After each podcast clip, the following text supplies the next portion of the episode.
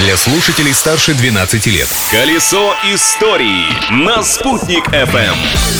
Всем большой солнечный привет! Истории из истории этого дня здесь и сейчас. Навострите ушки. Праздник дня!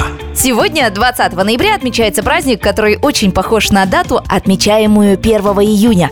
Правда, летний праздник и называется потеплее – День защиты детей. Сегодня же Всемирный день ребенка. Он призван еще раз напомнить, что дети такие же люди, только лучше, и что у каждого ребенка непременно должно быть счастливое детство. А чтобы оно было еще и здоровым, сегодня также Международный день педиатра. События дня. Продолжение темы медицины. 20 ноября 1979 года впервые в мире совершено переливание искусственной крови человеку. Ее плюсы в том, что она подходит любому пациенту, ее проще сохранять, а риск заражения вирусами меньше, чем при использовании донорской крови. Но сделать искусственную кровь и тем более упаковать ее в стерильных условиях оказалось не так уж и просто. Поэтому донорская кровь по-прежнему актуальна. У нас в Уфе стать донором можно в республиканской станции переливания крови на Батырской 41 1 Кстати, об Уфе. В столице в 1938 году в этот день все взгляды были прикованы к аэродрому. В город прилетела агитационная эскадрилья имени Максима Горького, которая в то время совершала рейс Москва-Фрунзе. Сейчас это Бишкек.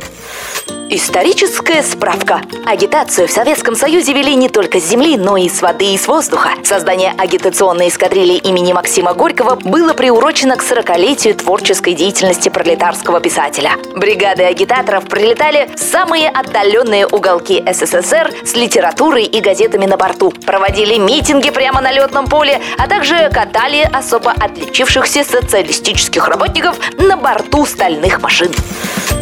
Флагманом агитационной авиации стал самолет «Максим Горький», один из самых амбициозных авиапроектов Советского Союза. На борту самолета-гиганта была типография, радио, кино и фотолаборатории. Полетать на нем удалось и создателю «Маленького принца» Антуану де Сент-Экзюпери, который приезжал в Советский Союз. Но судьба самолета Максим Горький была печальной. 18 мая 1935 года он, пытаясь совершить подобие мертвой петли, рухнул вместе с пассажирами неподалеку от Москвы.